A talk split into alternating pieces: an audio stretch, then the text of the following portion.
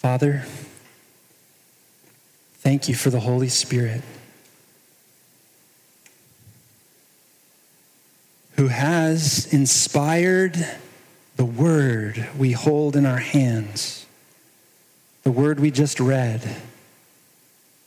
All scripture is God breathed as men were carried along by your Spirit. Thank you, Jesus, for the promise of the Spirit that you have sent to us through your death and resurrection so that we are never alone. Lord, would you help us to walk in the power of the Holy Spirit, bearing the fruit of the Spirit and pleasing you through what you work by the Spirit in us. Would you do that now? Help us to see the truth. Help us to have confidence in it and to embrace it. It's in the name of Jesus. Amen. The aim of this sermon is not to load you with guilt so that you cannot move forward. I know very few people who feel satisfied with their prayer life. How much they pray, how fervent their prayers are, how life giving it is to them. So, the aim of this sermon is not to load you with guilt, it's rather for you to believe that God wants you to have more than you have now. More fellowship with Him more power in ministry. He holds it out to you through prayer, and it's why, it's one of the reasons why He gives us the Holy Spirit to help you pray. So, the, the two texts we just read command us to pray in the Spirit. So, that's to all Christians. We are commanded to pray in the Holy Spirit. The people that Paul, so Paul wrote Ephesians, Jude wrote Jude, the people that Paul and Jude were writing to knew what they were talking about. They didn't have to explain what they meant by praying in the Spirit, they had experienced it themselves. And so, you need to know what it is so that you can experience it. Because here's what happens people assume one thing or the other. And I think that probably both of these things happen in our church. You can assume that to be filled with the Spirit, well, I've seen people do wild things. They start getting excited and crazy, and sometimes it's chaotic. And you assume that's what it means to be filled with the Spirit. So I'm just going to do that stuff to be filled with the Spirit. Or or the other danger is that the Holy Spirit is just something you know from the scripture. It's a theological category, but not an experience with a person. And so we want to see what the scripture has to say. We're going to ask a few questions. First, what is every Christian's relationship with the Holy Spirit? Because every Christian does have a relationship with the Holy Spirit. We want to see what that is. Then, what does it mean as a Christian to be filled with the Holy Spirit? What does the Holy Spirit do when He fills us? And that's going to help us understand what it means to pray in the Spirit. And then we'll finally ask, how can you do it? You're commanded to do it. So, how can you do it? That's what we want to see. So, if you're a Christian, you have the Holy Spirit living inside of you. 1 Corinthians 12 13. For in one spirit we were all baptized into one body Jews or Greeks, slaves or free, and all were to made and all were made to drink of one spirit.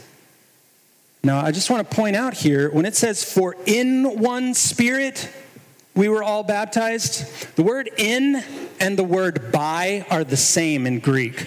Because some people argue, well, this, this is being baptized in the spirit, not baptized by the spirit. It's the same phrase in the New Testament. You could read it, for by one Spirit we were baptized into one body. Jews or Greeks, slaves or free, and we were all made to drink of one spirit. So if you are a member of the body of Christ, you have been baptized by the Holy Spirit. It's what it means to enter into the people of God. It is not something that happens to you after you become a Christian.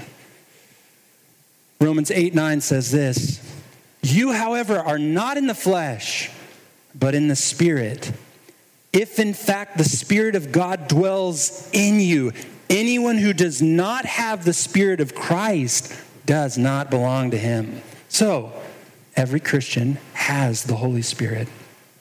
Jesus did a lot for you when he died and rose from the dead. He did a lot for you. He paid for your crime, your guilt, your sin. He paid so that his righteousness could be substituted for your sinfulness in God's eyes. He paid for you to be able to believe in God. He paid for you to be able to enjoy God.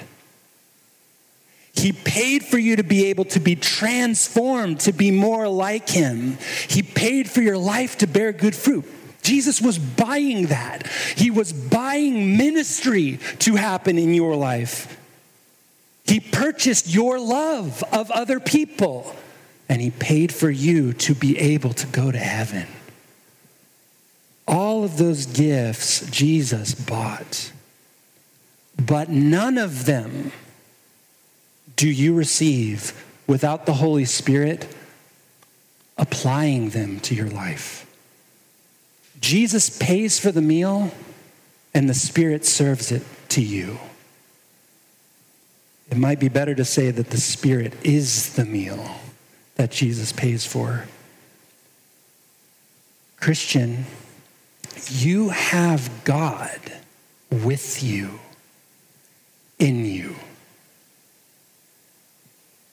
All Christians have the Spirit. Now, I'm about to explain that you can be filled more with the Holy Spirit. And from there, we're going to talk about praying in the Spirit. But first, I want to close a door of misunderstanding.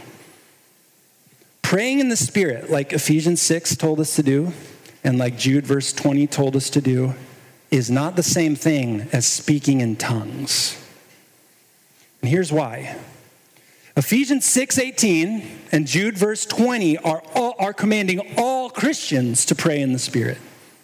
Everyone's commanded to pray in the Spirit. No matter who you are, God wants you to pray in the Spirit. Here's why that cannot mean speaking in tongues. Because in 1 Corinthians 12, especially verse 10 and verse 30, we see that speaking in tongues is not a gift that everyone has. So, you'll notice I skip over verse 9 because this is a list starts in verse 8, verse 8. For to one is given through the Spirit the utterance of wisdom. Somebody's got that. To another, miracles. To another, prophecy. To another, the ability to distinguish between spirits. To another, various kinds of tongues. To another, the interpretation of tongues. In verse 30, Paul's going to continue. He's going to explain we need each other because not everyone has all the gifts. Does that make sense? There's no one person who has all the gifts. We need each other. And that's why he asks these rhetorical questions Are all apostles? No. It's obvious. The church is not made up of all apostles. Are all prophets? Are all teachers? No. Do all work miracles? Do all possess gifts of healing? Do all speak with tongues? Do all interpret? The answer is no. So, praying in the Spirit is not the same thing as speaking in tongues because only some people have the gift of tongues. And Paul is telling all Christians everywhere to pray in the Spirit. Okay, now let's talk about what it means to be filled with the Spirit. All Christians have the Spirit, but you can be filled with the Spirit. I'm going to give you one example of this happening in the New Testament in the book of Acts chapter 4, verse 31, the church is being persecuted. And so they pray to God to help them. And when they prayed, the place in which they were gathered together was shaken, and they were all filled with the Holy Spirit and continued to speak the word of God with boldness. So these Christians who already had the Spirit in them were filled with the Spirit. I wrote down seven times in the New Testament that men and women are said to explicitly be filled with the Spirit. And that doesn't include all the other ways the New Testament talks about it without using those exact words. For example, if you read the book of Revelation, chapter 1, John the disciple says this I was in the Spirit on the Lord's day, and I heard behind me a, loud voice like a trumpet. So when John says, I was in the Spirit, he's talking about an experience with the Holy Spirit that he doesn't always have. That's what it means to be filled with the Spirit. It's an increased experience. And when I say experience, I mean experience. You can know that you are being filled with the Spirit. It's an increased experience of the person, the Holy Spirit, working in you. Ephesians 5:18 commands us to have this experience. Do not get drunk with wine, for that's debauchery, but be filled with the Spirit. Do any of you have lights in your house on a dimmer switch? It either goes up and down or it's a knob that you can turn. If you turn the lights way down, there's still light in the room. Even if it's real soft, the light doesn't just stay in one place, it spreads throughout the room. Even when it's low. But if you turn up the lights, even though there was light already everywhere in the room, the room becomes more full of light. What it's like to be filled with the Spirit. All Christians have the Spirit. But you can turn on the lights so it gets brighter, more full. Or think of a balloon. If you blow up a balloon, the balloon is full of air no matter how small it is. You can fill it more or less. But the balloon has air in it. In the same way, all Christians have the Spirit in them. But He can fill you with an even greater density of his influence and power like light in a room or air in a balloon. And Jesus wants you, all of that, all of you, to have that. Jesus wants that for your life. More and more, he wants you to know what it's like to be filled with the Spirit, to be under the Spirit's influence, to know the love of the Spirit and the power of the Spirit. Oh, Christian, do you want it? Seek it. He wants it for us. Now let's ask what does the Spirit do when He fills you? So we, we already said that Everything Christ bought for us is applied to us by the Spirit, so we can make a list, a massive list that would go on and on and on and on and on about what the Spirit does for Christians. But our focus right now is more narrow. We're asking, what does the Spirit do when He fills us? When you're filled with the Spirit, like a room being filled with more light or a balloon being filled with more air. He is not putting something new in you that was not already there. Instead, he is increasing what is there. In particular, your sense of the sweetness of God and his promises. And he increases your confidence in God and his promises. Let me, let me read several texts to you. I'm not going to put these ones up on the, on the screen. I want you to just listen for the kinds of things that the Holy Spirit is associated with.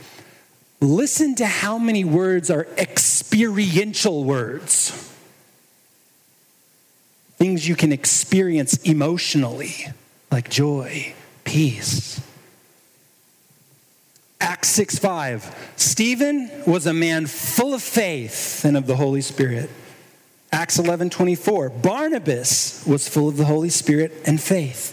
Acts 13 52. The disciples were filled with joy and with the Holy Spirit. Romans 14 17. For the kingdom of God is not a matter of eating and drinking, but of righteousness and peace and joy in the Holy Spirit. Romans 15 13. May the God of hope fill you with all joy and peace in believing so that by the power of the Holy Spirit you may abound in hope. 1 Thessalonians 1 6, you became imitators of us and of the Lord, for you received the word in much affliction with the joy of the Holy Spirit. 2 Timothy 1 7, for God gave us a spirit not of fear but of power and love and self-control. Romans 8:15, for you did not receive the spirit of slavery to fall back into fear, but you received the spirit of adoption as sons, by whom we cry, "Abba, Father." Romans 5:5, God's love has been poured into our hearts through the Holy Spirit who has been given to us. Galatians 5:22, the fruit of the spirit is love, joy, peace, patience, kindness, goodness, faithfulness. Did you hear all of those internal emotional words? Love, joy, peace. Now, the Holy Spirit bears fruit outside of us, like the fruit of obedience the fruit of kindness, the fruit of self control that people can see. He gives us power in ministry and gifts to bless people. But he also gives us an inner experience of sweetness. I got those, I got that from the words joy, peace, and confidence. You heard words like faith, hope now, I'm aiming right now to describe what being filled with the Spirit is like. And from all these texts in the New Testament, I'm arguing that being filled with the Holy Spirit is when the Holy Spirit, who is a sovereign person, works on you to increase the sweetness of God and His truth in your soul and increase your confidence in God and his truth. And I believe that's what God wants for us in prayer. That's what I believe it means to pray in the Spirit. It's being filled with the Spirit and praying. Praying in the Spirit is when the Holy Spirit acts on you, He works on you so that your cherishing of Him and His truth and your confidence in Him and His truth is heightened as you pray. Here's why this matters. When we pray under the influence of the Holy Spirit, relishing God and submitting to Him and trusting Him in confidence, God is pleased and he blesses that kind of praying with fruitfulness, with power. You can fellowship with the living God that way. Oh, that's what you're hungry for.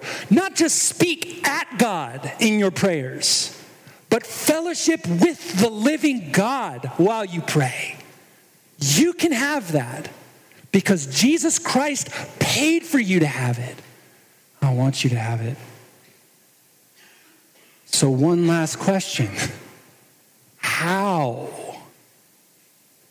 can we be filled with the Spirit and pray in the Spirit? Because Paul is commanding you to do something that someone else must do to you. be filled with the Spirit. But the Spirit has to do it to me. So, can you do that? You can. By God's grace, you can. Not because you control God, you don't, but because He has made a way in His grace. We're just going to look at one text that has helped me to see how God supplies the Spirit to us when we're first saved and how He continues to supply the Spirit to us. It's just this one text that's helped me see it. Once you see it, you'll start to see it everywhere. This is Galatians 3, verses 2 through 5.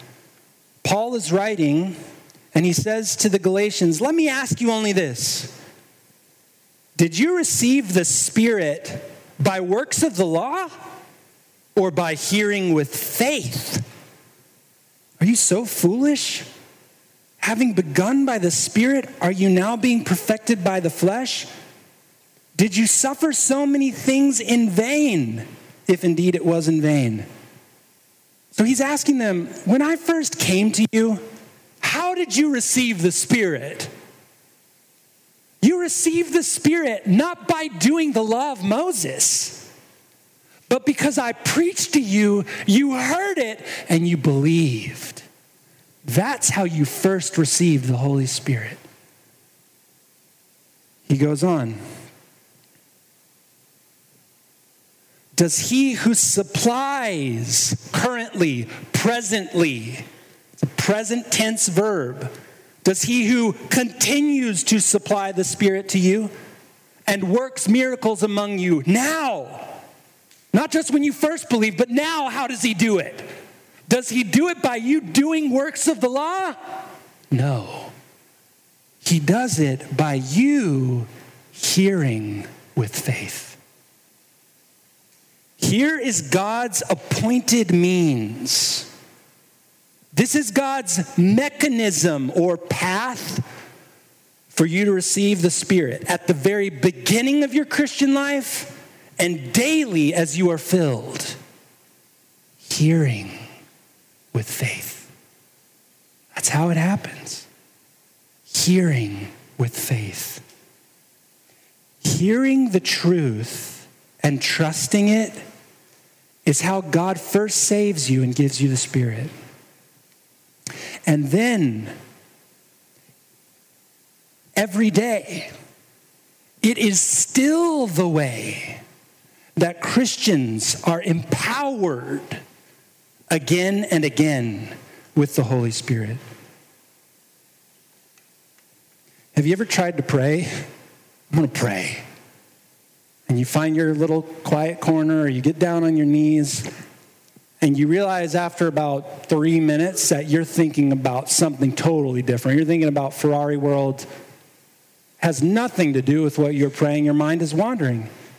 Or you realize, I've been praying, I have no sense that this is real.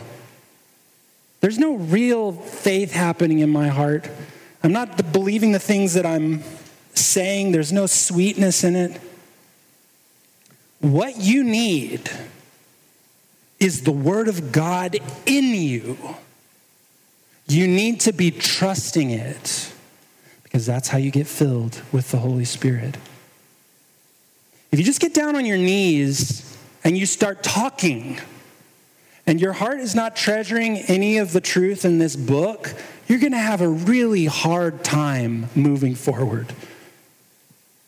I had a, I had a big quote from a man named George Mueller, and I decided to take it out. George Mueller, if you've never heard of him, he's known for his care of orphans and his prayer life.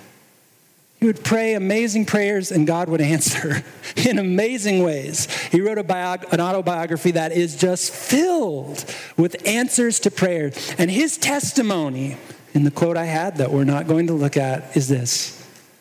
He says, I used to get up and I would pray and my mind would wander. There was no sweetness in the prayer I would pray for 30 minutes or an hour and realize it was just wasted time until he says, I started first to read the word. I would read the word and I would treasure what it said, and God would warm my heart, fill me with the Spirit so that prayer flowed out of me. That's his experience. That's been my experience, and it's reflective of what Paul tells us in Galatians chapter 3. Hearing the truth, that includes reading it in your Bible, and embracing the truth in your soul is the way that God fills you with the Spirit. And that's where you want to be when you pray. So let's talk about you. You're about to pray. You want to pray in the Spirit, not in the flesh. You want to pray in the Spirit. According to Paul, you need to consider truth. You need to believe it. And then speak sincerely to God. Just consider the truth, believe it and then speak sincerely to God. I tried to think of a nice acronym for that. All I got was CBS. I can't do better. So let's let's practice this. Let's let's put some meat on the bones, okay? So you want to consider truth. How about this one? Here's a promise. So you you read this to yourself or you think about it. This is, this is about prayer. Matthew 6 6, Jesus says to his disciples, Go into your room, shut the door, and pray to your Father who's in secret. And your Father who sees in secret will reward you. So you consider it. Okay, Jesus is promising me that God sees me when I'm alone. God is there. And that if I pray to him, he will reward me. That's an amazing promise. think about it, you consider it, and then you believe it. You embrace that it's true. He'll reward me if I pray to him right now. He will. He will see me and he will reward me. Wow. That's how you get filled with the Holy Spirit. Now, it's not automatic as though the Holy Spirit were a machine. You put in your coin, you press the right buttons, and He automatically gives you what you demand. That's not how it works. You may have to wait on the Lord, but this is the pathway we wait in, considering the truth and believing it and then you speak sincerely to God in prayer. Now, the reason I say speak sincerely is because I know my own experience. It's very easy for me to just speak prayer words, and I'm not talking to anyone. I'm not really thinking God's listening to me. He's actually hearing the requests I'm asking, and He will do something. He may not do what I'm asking, but He'll do something better. A lot of times I'm just talking religious, spiritual words. If you're not praying as though God is really there, and as though He's listening, if you're not really praying, believing that He will help you, you're not praying in faith. So you've considered, okay, God will reward me if I seek him in prayer. He says it. And I believe it. He's going to do it. And so then you pray. You bring your request to him in faith. And you will pray in the Spirit if God helps you. Now, I want to I wanna offer one word of warning here. We talked a lot about the experience of the Spirit. And the reason I did that is because I do not want you to think that the Holy Spirit is simply an inference you make from the Bible. He's a person that Jesus has bought to live in you, and you can know him and experience fellowship with God through him. So I wanted you to know there's an experience of being filled with the Spirit. Here's the danger. Here's the warning. If you think, okay, well, he said what the experience of the Spirit is like is an increased sweetness, joy, an increased confidence. And so you start to look inside your own soul at your joy levels and your confidence levels and you try to boost those. I'm looking at my joy. I need more of that. I need more confidence so that I'm filled with the Holy Spirit. You're sabotaging yourself. Because the way you're filled with the Spirit is by looking at Him and the truth and embracing Him and the truth. And the moment you turn your eyes off Him to examine the effects in your soul, the joy, the confidence, you take your eyes off the thing that was filling you with the Spirit. This is like, I, I don't know if you've ever had a cooler, a refrigerator where the light turns off when you close the door. It turns on when you open the door, and you know it turns off when I close it. And when I was a kid, I'd try to open it really fast. What's the problem? The pressure of the door is what turns the light off. And as soon as you pull it away, the thing that was keeping the light off has been removed. That's what happens when we start to turn inward to examine the effects of the Spirit. Take our eyes off the thing that was filling us with the Spirit to begin with. Don't consider your feelings directly. You can consider your feelings. A phrase I use is I consider my emotions when I'm relating to God in the periphery. You know what that is? It's the side vision. Like I can notice while I'm looking at God, wow, I love this. But I'm going to keep looking at you.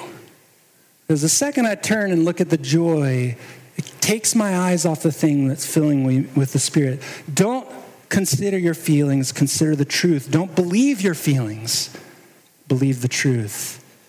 And you will be filled. The sweetness and the confidence will come. God wants you to pray in the Spirit, He wants this for you. Is not some gift that He's going to snatch away the second you try to lay hold of it. Jesus laid his life down so that you could know the power of his resurrection in the Spirit. So give yourself this year, 2024, to seeking him with all your heart and to enjoy him in the Spirit and in prayer. Let's pray.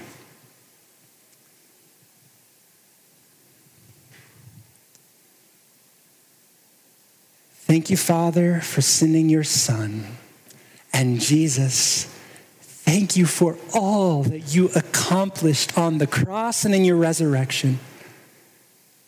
Thank you for the promise of the Holy Spirit.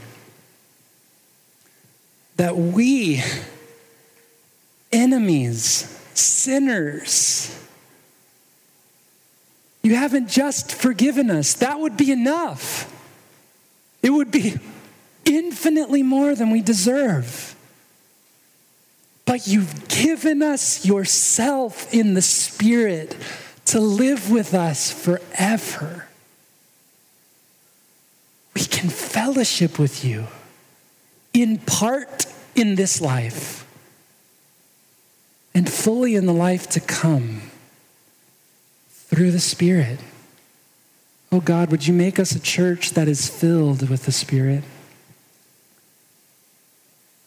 That we would love to fellowship with you through the Spirit in faith. Would you increase our confidence in your truth, in who you are, and our satisfaction in who you are? Thank you for your promise and for bringing it about because you love us. It's in the name of Jesus we pray.